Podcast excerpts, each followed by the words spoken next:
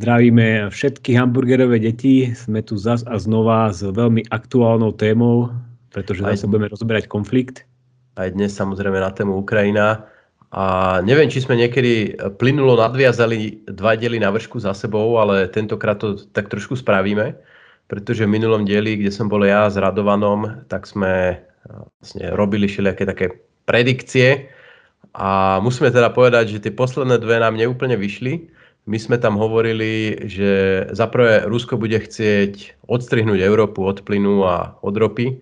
Nakoniec sa to ukazuje, že to prebieha presne naopak, že Rusko sa zúfalo snaží predávať ropu a plyn, ale napríklad tú ropu má veľký problém predať, pretože ju strašne veľa odberateľov nechce. A takisto s plynom nie sú najmenšie problémy. A druhé naše tvrdenie bolo, že Rusko má veľmi veľké finančné rezervy a v pohode minimálne niekoľko mesiacov vydrží túto vojnu aj v prípade sankcií a, e, a podobných opatrení. To sa opäť ukazuje, že to sme sa v celku netrafili a že v podstate minulý víkend e, bola odpalená taká ekonomická atomovka, ktorá zasiahla Rusko a tie dopady budú úplne dramatické. Čiže dnešný diel venujeme takej téme, že e, ekonomická vojna a vojna na internete. Rozdelili sme si to na takéto dve polovice a začneme asi tou, tou ekonomickou vojnou. Robo, ideš mi do toho nejak skákať? Máme to, máme to ja, tak rozdelené medzi seba. Ja som, to, ja som chcel toho skočiť, ale cez tento internet to skákanie do reči je úplne, úplne hrozné, že sme tak trošku, neviem, či posluchači sledujú South Park, oni majú takéto teraz diely, ktoré na seba nadvezujú, takže hej, ideme teraz nadviazať na vašu poslednú tému finančnej, finančnej nejakej schopnosti Ruska vydržať vojnu, tentokrát aj bez svojich devíz. Tak poď, začni ty. A... No, my sme podľa mňa s Radom spravili takú klasickú chybu, že zabudli sme na svoje vlastné učenie. Na učenie, že v ekonomickej vojne vždy vyhráva trh nad plánovačom. A proste Rusko je ten plánovač a zvyšok západného sveta je skôr ten trh, aj keď samozrejme nie je to 0-1. A videli sme, že cez víkend prakticky prišlo k odpojeniu Ruska od finančných trhov, aj keď skôr k zatiaľ takému verbálnemu odpojeniu. Ono bude prebiehať v nasledujúcich dňoch až týždňoch, že napríklad ten SWIFT sa má odpojiť až niekedy okolo 10. marca, či kedy tie banky stále ešte v podstate fungujú. V prípade Británie to dokonca môže trvať ešte dlhšie. Každopádne nastal tento, tento zásadný krok a to nám podľa mňa ukázalo niekoľko takých ekonomických poučení. Že prvé také, také úplne najzásadnejšie poučenie, ktoré aspoň ja si z toho beriem, je, že je jedno, koľko máš plechov, koľko máš ropy, koľko máš aut, koľko máš proste hmotných vecí. Biznis model je absolútny základ hodnoty. Že my sme videli ruské podniky ako Gazprom, Rosneft a podobne, čo sú obrovské firmy, ešte pred týždňom to boli zdravé firmy, plné peňazí, majú zdroje, majú kapitál, majú rúry, majú všetko behom pár dní v podstate boli vymazané z finančnej mapy sveta a to len vďaka tomu, že ich biznis model, mám ropu, predávam ju na západ, sa rozpadol cez víkend. Čiže pokiaľ nemáte biznis model, tak jednoducho nedokážete, nedokážete fungovať. Vaša ekonomická hodnota je nulová. Ja ti do toho možno, skočím, že keď hovoríš, že čo nám to ukázalo z pohľadu ekonomie a nám ekonomov, tak eh, mne to zase ukazuje to, že ak niekto bude chcieť v najbližších eh, rokoch obhajovať to, že Slovensko by sa malo stať v niečom sebestačné a že potrebujeme mať nejaké uh, vlastné sektory ekonomiky, ktoré nie sú závislé od zahraničia, tak to jednoducho uh, absolútne nedáva zmysel, pretože ako budeš ty teraz o tom rozprávať, tak my sme to Rusko odpojili, stalo sa úplne uh, sebestačné vás prakticky vo všetkom a vidíme, že akože tam, ak presne ste povedal, behom hodiny zmizla hodnota tých podnikov, zmizli alebo veľmi sa zmenšili úspory ľudí a ich hodnota a jednoducho celá tá ekonomika sa prepadne v najbližších e, týždňoch, mesiacoch prakticky do nejakej, nejakého ekonomického stredoveku. Takže to je taká ukážka, že ak niekto bude chcieť obhajovať uh, sebestačnosť, tak mu iba ukážeme, že pozrite sa na Rusko, uh, čo sa tam dialo behom prvých týždňov sebestačnosti. Podľa mňa si ale ešte musíme chvíľu počkať, lebo Uh, toto je podľa mňa jeden z dôvodov, prečo tí Rusi sa ešte až do takej miery nezačali búriť. Že aj ľudia, ktorí reportujú z ruských sociálnych sietí, hovoria, že mnohí Rusi uh, si vlastne povedali, že to je super, tak tí hnusní kapitalisti teraz odídu z krajiny, všetko sa vráti do ruských rúk a budeme tu mať svoje autá, svoje potraviny, svoju elektroniku, to bude paradička, že Proste ľudia, a nielen v Rusku, teda aj na západe, neustále, to, to, toto sa ekonomom nedarí vysvetliť, tú delbu práce, aká je dôležitosť. Oni si stále myslia, že že vlastne to je možno až dobré, všetky tie sankcie, lebo my si to vlastne všetko vyrobíme sami, budeme sebestační, všetko bude ostávať u nás. To nakoniec tento narratív počujeme do nekonečna aj, aj na Slovensku. Takže budú si musieť počkať. Je to taký pekný prirodzený experiment. Uvidíme, že kto mal pravdu. Že či... My neuvidíme, my vieme, kto, kto bude mať či... pravdu, ale snad iní ľudia, ktorí sú nerozhodní, tak, tak to pochopia. Oni myslím, že budú odrezaní akože, tak, od takých vecí, ako že čipy zo zahraničia, proste technológie, ako úplne uh, od vecí, ktoré považujeme za úplný základ a ktoré si častokrát neuvedomujú, aké sú dôležité. Že to, to, to je niečo, čo nevidíme, my tu vidíme, tak, že sa tu hýbu nejaké tovary, ale keby celý ten know-how, ktorý uh, cestuje medzi krajinami, to je ešte o to, o to dôležitejšie. Len dva príklady za všetky, že z Ruska sa stiahuje aj Oracle, aj Cisco. Čo v podstate akože bežný Rus ani nevie, čo je ale to sú, to sú firmy, ktoré sa starajú o obrovské množstvo serverov, eh, komunikačných technológií, sieťových technológií, že tam eh, v podstate je dobrá šanca, že nebudú fungovať pokladne, nebude fungovať akýkoľvek objednávkový systém. V podstate veľká časť serverov alebo rôznych IT, IT infraštruktúry, ktoré v Rusku začne mať v blízkej budúcnosti problémy, keď nedostanú aktualizácie, nedostanú updaty, nedostanú nič. To, toto nie každý vidí. To je vlastne ten princíp tej, že jace Ruska, hej, že no čo my Rusi, vieme si vyrobiť topánky, nie? Však našieš podrážku na, na nejakú košku a máš topánku. Lenže ty potrebuješ nejaký stroj, ktorý tú podrážku vyseká, ty potrebuješ nejaké chemikálie na to lepidlo a tak ďalej a tak ďalej. A zrazu zistíš, že v tej pyramíde tých vecí, ktoré tvoria tie výrobky, tak uh, je veľké množstvo zahraničia. Tu, tu len jednu vec spomeniem. Eh, keď niekto si hovorí, že však všetko dodajú Číňania, dnes importy z Číny do Ruska tvoria, tvoria len 20% ruských importov. 80% vecí, ktoré Rusi importujú, pochádza zo západu. Čiže eh, nejaká predstava, že zajtra prídu Číňania a všetko im nahradia, je úplne cestná. Ale no poďme ďalej. Tu poďme na, ďalej na ďalší bod, ktorý sa vlastne tohto týka a to je, že uh, v podstate biznis model stratilo aj celé Rusko. Hej? Že uh, ruská ekonomika prestala dávať zmysel, a hoci my sme e, spomínali, že Rusko má veľmi nízky dlh, 20% e, podiel dlhu na HDP, čo Slovensko má nejakých 60, Nemecko, Francúzsko a podobne od 70 do 100 plus, čiže to Rusko ako vyzeralo fantasticky, tak e, realita je taká, že pokiaľ ty nemáš cash flow, pokiaľ si nevieš refinancovať ten dlh, pokiaľ si nevieš financovať štátny rozpočet, tak je to jedno, úplne jedno, aký si mal veľký dlh. V podstate Rusko je dnes na hranici defaultu. V podstate už dá sa povedať, že je v technickom defalte, lebo rozhodli, že nevyplatia uh, niektoré kupóny na dlhopisoch. Ich rating je junk, čiže uh, je už len otázka formálneho rozhodnutia o tom, že uh, Rusko ako štát zbankrotovalo. Napriek tomu teda, že mali extrémne nízky dlh, tak ich ekonomika sa rozsypala. Ale ty si písal niečo zaujímavé aj o ruskej burze finančnej, kde sa obchoduje a ktorá je už zatvorená, neviem, či teraz už 4. či 5. deň. A táto ruská burza, ona nie len, že je zatvorená, ale tam aj veľká časť, veľká časť samotných Rusov investovala nejaké svoje finančné prostriedky v posledných rokoch. A toto je ďalšia vec, ktorá keby ochudobní milióny Rusov veľmi rýchlým spôsobom, že to hneď uvidia na tých svojich bankových účtoch, keď sa otvorí tá burza, keď priznajú teda za koľko budú nakupovať jeden dolár, koľko rublov, rublov pardon, koľko rublov. rublov bude stať. Takže toto je ďalší taký efekt, že nielen štát bankrotuje, ale hneď to keby ľudia uvidia na tých svojich aplikáciách alebo webových nejakých rozhraniach, že koľko vlastne majú toho majetku.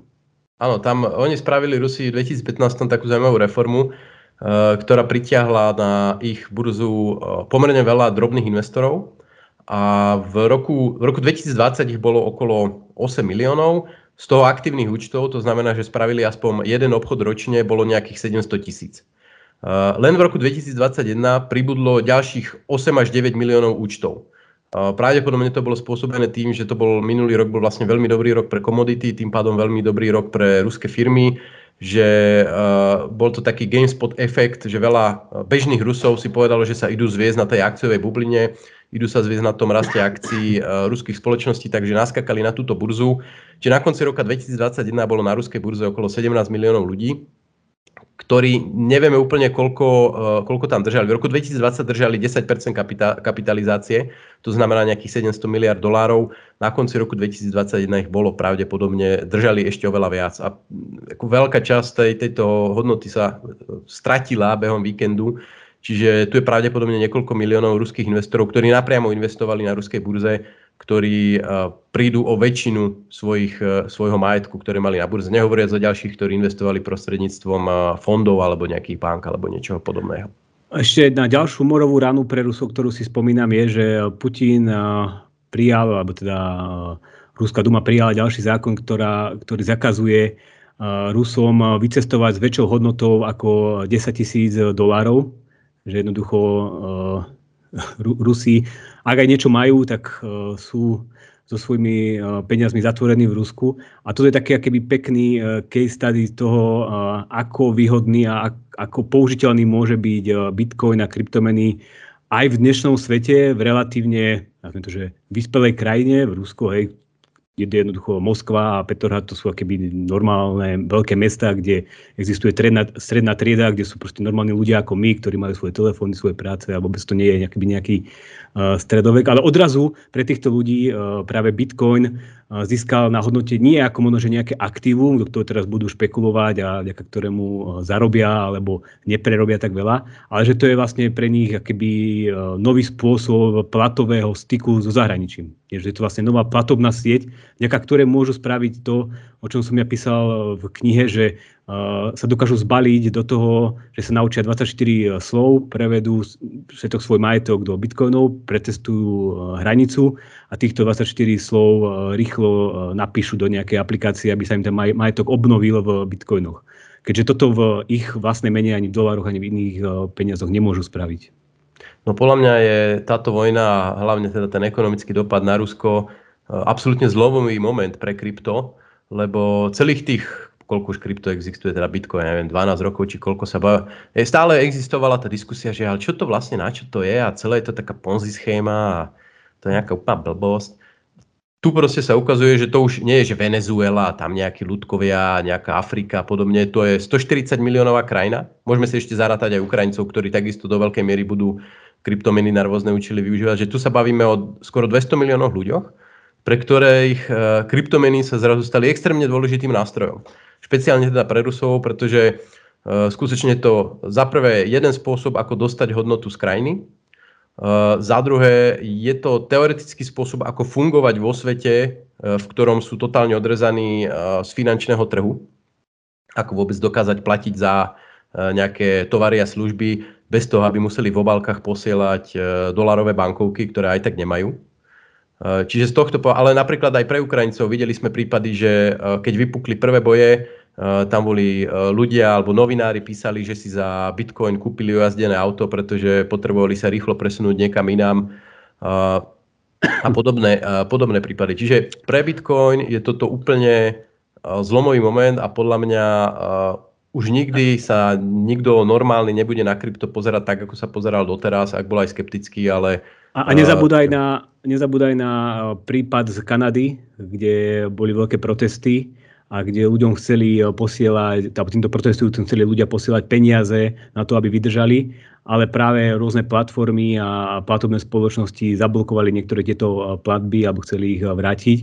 A vtedy práve sa ukázalo, že znova Bitcoin je dobrý nástroj, ako týmto ľuďom poslať peniaze bez toho, aby to muselo prechádzať nejakou treťou stranou, nejakou bankou alebo nejakou platformou, ktorá to môže stopnúť. A myslím, že aj nejaký Kanadian sa priznal, že on bol veľký skeptík k Bitcoinu, veľký kritik, ale práve keď uvidel to, čo sa deje okolo neho týmto ľuďom, ktorí protestovali, tak pochopil, že Bitcoin má zmysel aj úplne v krajinách roz, rozvinutého sveta, ktoré jednoducho sa zdalo, že tam nemôže hroziť nejaký problém s platebným platí. Jasné, jasné. Ako, ako keby nebola táto situácia v Rusku, tak môžeme sa baviť o tomto príklade, ale zase by to niekto mohol odbiť, že no, to bolo pár sto podivných kamionistov a dobre, akože pár miliónov v krypte, ale v princípe stále to bolo akože kvapka v mori. Ale z pohľadu Ruska a toho, čo sa deje v Rusku, tak sa bavíme úplne o inej magnitúde. Tu sa bavíme o potenciáli mnohomiliardových presunov a obrovského navýšenia pladie pre Bitcoin, takže toto je podľa mňa úplne zásadný ako keby revolučný posun. Ale ja len možno pripomeniem, že, lebo dneska som to videl, že Duro Bednar to napísal na Facebooku, že to záchranné koleso mať treba predtým, než padneš do vody. Hej? Že teraz všetci Rusi behajú a zháňajú krypto, no lenže je to problém. Teraz zháňať krypto, keď jediné, za čo môžeš vymeniť, sú nastrihané noviny s názvom Rubel. Čiže veľkú výhodu majú tí, ktorí mali krypto predtým, než to vypuklo a v tomto momente už e, samozrejme nejakú, ak sa im podarí nejaké zohnať, tak to zmysel má, ale je to oveľa, oveľa ťažšie. Čiže uh, opäť sa potvrdilo to, že je to taká krabička poslednej záchrany. No poďme ďalej. No ďalej vlastne mi plynulo na, to otočíme a druhé poučenie uh, je, že bankový systém je extrémne citlivý. Zase sa nám to ukázalo na tomto, na tomto príklade. Ja vyťahnem Českú Sberbank, uh, čo je teda česká pobočka Ruskej Sberbanky. Eh, bola to síce relatívne menšia, mali 120 tisíc klientov v rámci 10 miliónového Česka, ale úplne normálna, zdravá, funkčná banka, relatívne populárna. Nakoniec pred pár rokmi bola aj na Slovensku, eh, nakoniec ju ale predali. No a ona v podstate behom 7 dní eh, prešla zo stavu všetko je úplne v pohode do stavu konec. Skončili sme. Akože v istom momente sa vypol internet banking, vyčerpali sa peniaze v bankomatoch, zavreli sa pobočky, doslova, to, toto trvalo doslova tento proces pár hodín a koniec. A ľudia už sa ku svojim peniazom nedostali. Dnes vieme teda, že sa jej odoberá licencia, v podstate banka sa bude likvidovať a na vlastne vyplatenie vkladov cez fond ochrany vkladov pôjde zhruba 30 miliard českých korún. Pričom Český fond na ochranu vkladov má 37 miliard korún. Čiže 81% celého Českého fondu na ochranu vkladov sa vyčerpá len na vyplatenie vkladateľov do tejto malej banky. Samozrejme, tam platí ten limit 100 tisíc eur, čiže ak si práve predal dom a dal všetky peniaze do Sberbank, tak dostaneš na len 100 tisíc eur. Ak si firma, ktorá tam mala viac, tak máš smolu, alebo nejaká, ja neviem, nejaká neziskovka, alebo nejaký, nejaký fondík, alebo niečo podobné, tak proste o všetko si prišiel. Čiže tu zase vidíme, a to je Česká republika. Česká republika to nie je žiadna Uganda ani nič podobné. Vidíme, že v bežnej západnom, uh, západnom štáte sa môže nastať situácia, keď behom pár hodín v podstate uh, mal si uh, všetko, mal si dosť peňazí a zrazu si chudák, zrazu nemáš nič, pretože ten systém padol. Čiže toto zase si podľa mňa zoberieme veľmi zaujímavé poučenie, teda my až tak nie, ale niektorí ďalší ľudia áno. No a finálny bod, predtým než dám slovo tebe, a vlastne týmto bodom ho tebe aj tak trochu dávam, je, že uh, takisto padá to staré, uh, neviem či lavicové, ale nazvime to lavicové heslo, že kapitalistom ide len o zisk. Určite ho poslucháči 300 tisíc krát za svoj život počuli, kapitalistom ide len o peniaze, len o zisk.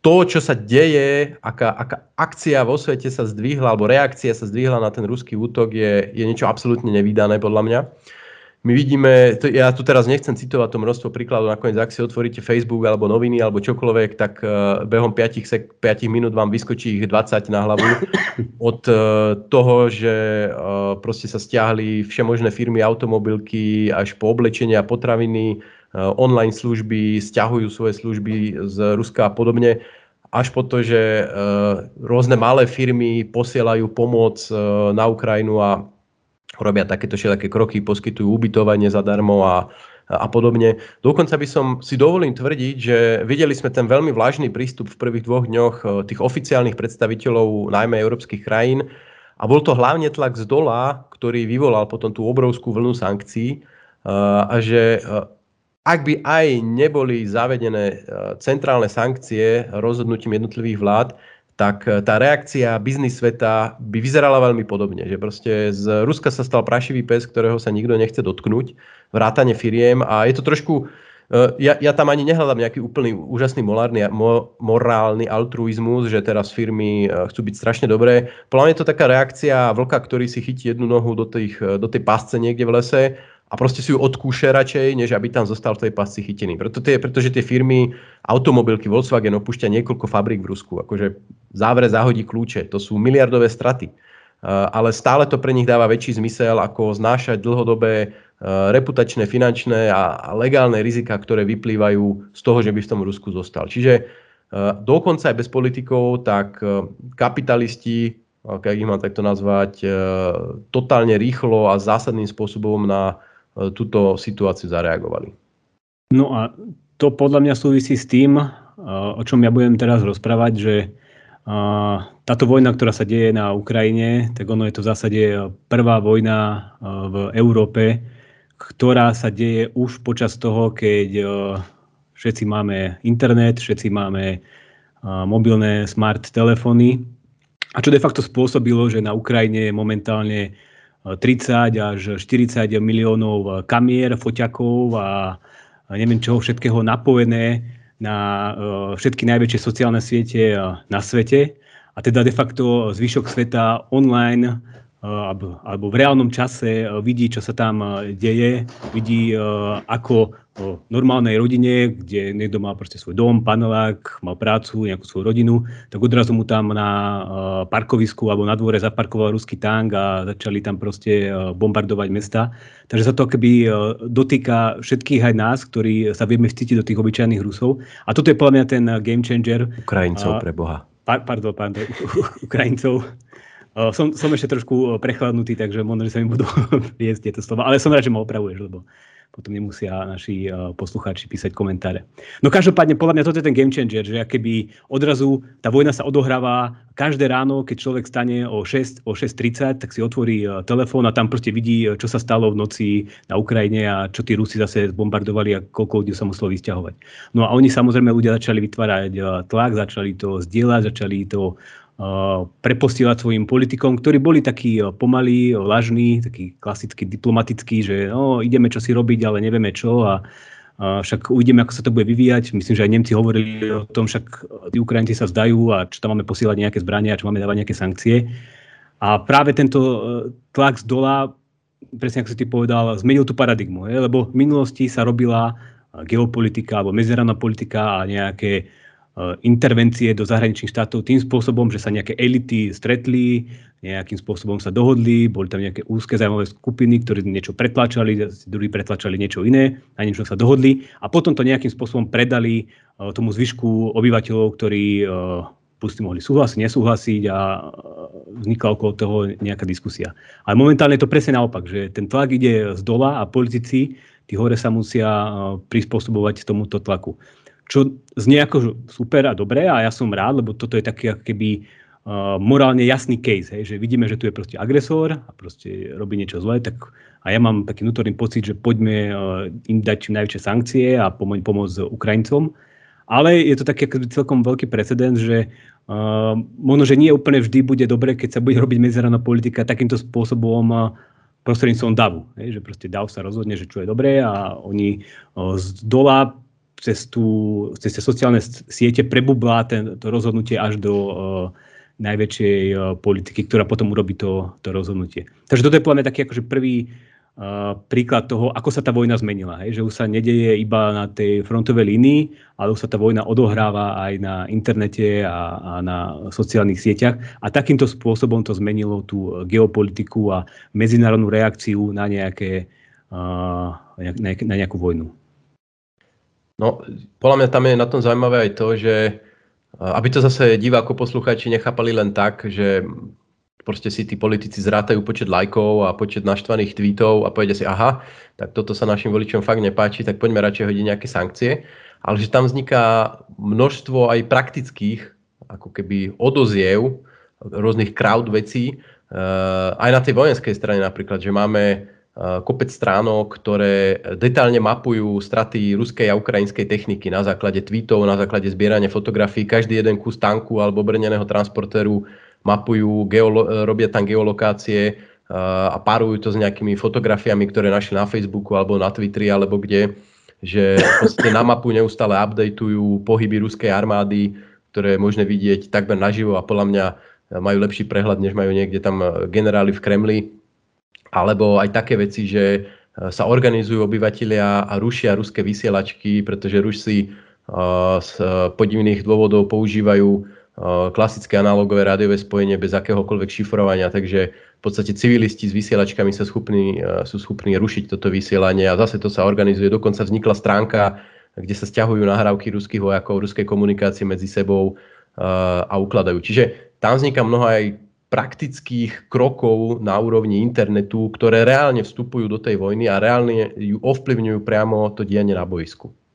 Určite, e, ja by som to dokonca nazval, že keby e, vďaka internetu, tak môže prebiehať na Ukrajine partizánska vojna, do ktorej je ale zapojený celý svet. Že to je vlastne taký prvý príklad proste jednoducho crowdfundingovej e, vojny. Presne ako si ty povedal, že tam naozaj vďaka tomu, že je na tej Ukrajine 30 až 40 miliónov e, kamier a foťakov, ktoré stále všetko sledujú a stále to posielajú do tej internetovej siete, tak e, sa tam môžu dať úplne také uh, zaujímavé veci z pohľadu nejakého vojenského a strategického. Ja sám vôbec sa nevyznám do týchto vojenských a strategických vecí, ale samozrejme, že za posledný týždeň som sa stal najväčší e, odborník na e, informačnú vojnu a stratégiu. A naozaj tam je vino také veci, že na jednej strane, vďaka tomuto, že tam prebieha tá crowdfundingová vojna, vidíme veľké zosmiešňovanie Rusov a ruskej armády. Hej? Čo samozrejme má nejaké propagandistické výhody pre Ukrajinu, hej, že to proste zvíha morálku. Hej, keď proste vidíte, že Ukrajinci, teda, pardon, Rusi uh, sú zmetení, nevedia ani v akej sú krajine, že nevedia prečo sú tam, myslia si, že sú proste nacvičení, hej, keď natáčajú tých zajatých Rusov, alebo ruským tankom uh, dojde benzín a zastanú strede cesty a zastavia sa pri nich Ukrajinci a začnú im rozprávať, že čo, došiel vám benzín, nie, nedobehneme vám pre nejaký Hej, alebo proste vidíte videá, proste, kde uh, traktor odťahuje ruské uh, nejaké vozidlo, nejaký, nejaký tank, alebo Rusi sú hladní, neprišla zásoby, tak grabujú tam nejaké obchodíky a nemôžu sa dostať dovnútra a rozstrieľajú dvere a nejde im to. Že to sú jednoducho úplne také bizarné, zosmiešňujúce veci tých ruských vojakov, ktoré potom nahrávajú tej ukrajinskej strane, že proste tí Rusi sú akože úplne neschopní a nevedia vlastne ani poriadne tam fungovať, nie to ešte niečo dobiť. A to podľa tiež viedlo aj k tomu, že sa keby ten západ pridal na tú stranu Ukrajiny, že vidia, že tí Ukrajinci majú šancu a že naozaj bojujú a tí Rusi sú, Rusi sú stratení. Potom vznikajú také zaujímavé veci, presne si povedal, že keby rôzni odborníci sa zapájajú do tej diskusie. Že ja som videl na Twitteri jeden jedno, jedno, jedného analytika, ktorý rozoberal to, uh, aké fotky uh, nejakej ruskej techniky zapadli v bahne a pozeral sa na ich pneumatiky a podľa toho vedel zistiť, že uh, ruskí vojaci za posledný rok sa vôbec nestarali o tú svoju techniku, lebo sa im porušili pneumatiky, ktoré vyžadujú, aby, uh, aj keď sú tie vozidla niekde v garáži, aby každý mesiac na nich prešli niekoľko kilometrov, aby sa o ne starali, lebo tá pneumatika začne nejak, ja neviem, degradovať a ten uh, vzduch v nej sa nejak uh, kazí alebo čo. A jednoducho uh, vďaka týmto fotkám na Twitteri on vedel rozobrať, že proste uh, ruskí vojaci proste sú, ja neviem, skorumpovaní a, a leniví a proste nestarali sa o svoju techniku. Hej, a vďaka tomu vedia uh, Ukrajinci, že tí, tá ruská technika vôbec nemôže ísť po teréne a musia sa všetci tlačiť v nejakej jednej malej ceste a potom vznikajú tie 60-kilometrové kolóny, ktoré, ktoré stoja. Že tam jednoducho odrazu, keby vďaka tomu, že celá tá vojna je proste na sociálnej sieti, sa môžu k nej vyjadrovať uh, veľ, môže sa k nej vyjadrovať veľké množstvo odborníkov. Alebo ešte ďalší príklad, proste existuje nejaký inštitút vojny v, v Amerike, kde je nejaké oddelenie mestských bojov, kde miestný šéf proste napísal na tweet, na, na Twitter tweet o tom, ako, akou technikou sa dajú aj úplní civilisti bez uh, vycvičenia zapojiť uh, do vojny a ako im môže dať nejaké typy a triky, ako sa uh, brániť voči okupantom. Hej. On to proste napísal, proste niekoľko takýchto tweetov všimli si to proste Ukrajinci, hneď to proste preložili do ukrajinštiny. Proste dnes vieme, že to videlo miliónov ľudí a proste takýmto spôsobom sa keby naučili, ako robiť zatarasy vo mestách do nejakého tvaru S a ako sa proste dostávať do vyšších budov a ako robiť rôzne zatarasy voči tankom, aby nemohli prejsť po ceste.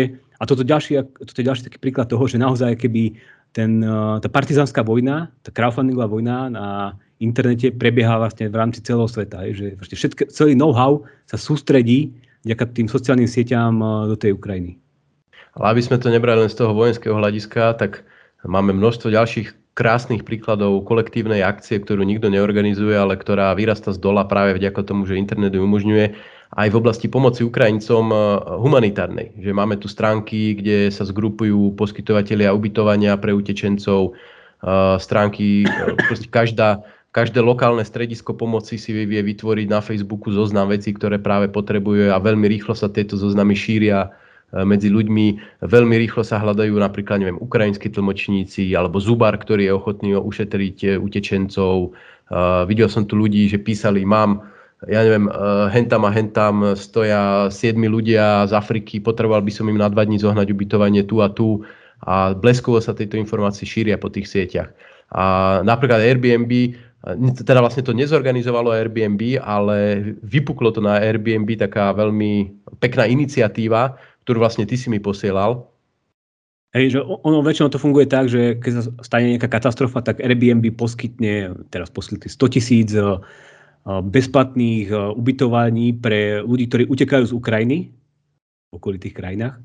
Ale tá pomoc, tá platforma Airbnb sa dá obratiť aj opačne, že niekoho včera napadlo, že uh, si zaregistruje ubytovanie u niekoho v Ukrajine najbližšie dni a samozrejme, že tam nepôjde, ale takýmto spôsobom pošle peniaze vlastne priamo tým Ukrajincom, ktorí majú ten dom alebo chatku na Ukrajine.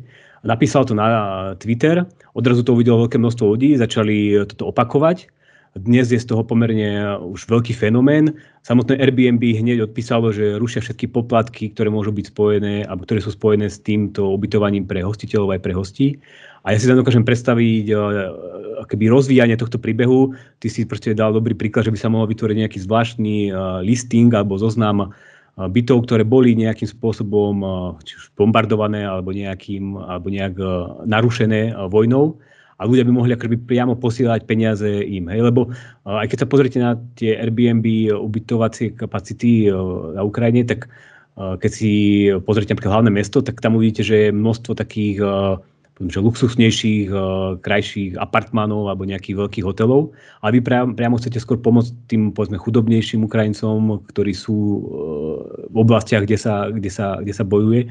A takýmto spôsobom by to Airbnb mohlo nasmerovať tú pomoc priamo týmto ľuďom v podstate doslova by to bolo bomb BNB a, a mohli by tam ľudia fotiť svoje rozbombardované domy a vy by ste im mohli posielať peniaze s nejakým cieľom. Čiže v podstate také GoFundMe, akorát, že by nebolo treba vytvárať zložité projekty, ale v podstate len by sa tam registrovali jednotlivé rozbité domy a ľudia z celého sveta by na ne mohli prispievať na ich rekonštrukciu. A to je úplne cool, je to vlastne by decentralizovaná pomoc, že od rôznych ľudí, ale zároveň by veľmi koncentrovaná presne na ľudí, ktorí to najviac potrebujú a nemusí to ísť nejakých sprostredkovateľov. A veľmi transparentná podľa mňa, vieš, že keď tam bude nejaký Sergej, ktorý si povie, že á, idem trošku zarobiť a odfotí susedov rozbitý dom, tak ako veľmi rýchlo si to niekto všimne, že tento Sergej tam proste robí ofajče a ho tam ubijú čapicami alebo niečo podobné. Čiže hey, hey. zároveň je tam veľmi rýchla a veľmi kvalitná spätná väzba na to, aby sa to nezneužívalo. A ono sa dá, možno ďalší príklad, že dajú použiť nejaké iné platformy na toto, hej? že sú proste platformy, kde sa predávajú, neviem, nejaké kroje, alebo kde sa predávajú nejaké výrobky a tam majú Ukrajinci svoje profily a predajú to do sveta. A ja dneska môžem začať keby nie nakupovať tie veci, ale takýmto spôsobom posielať peniaze priamo tým ľuďom, ktorí si takto privierajú. Viem si predstaviť, že Uber by takéto niečo založil, že si objednáš proste jazdu po uh, Kieve, ale teda neodvezieš sa, ale takýmto spôsobom prispieš tomu človeku, uh, ktorý tam žije. A verím, že keď vlastne sa podarí Ukrajincom zvíťaziť a jedného dňa začnú rekonštruovať tú krajinu, tak určite zase sociálne siete budú skvelý nástroj, ako tam e, dostať obrovské množstvo dobrovoľníkov a, a koordinovať ich po krajine.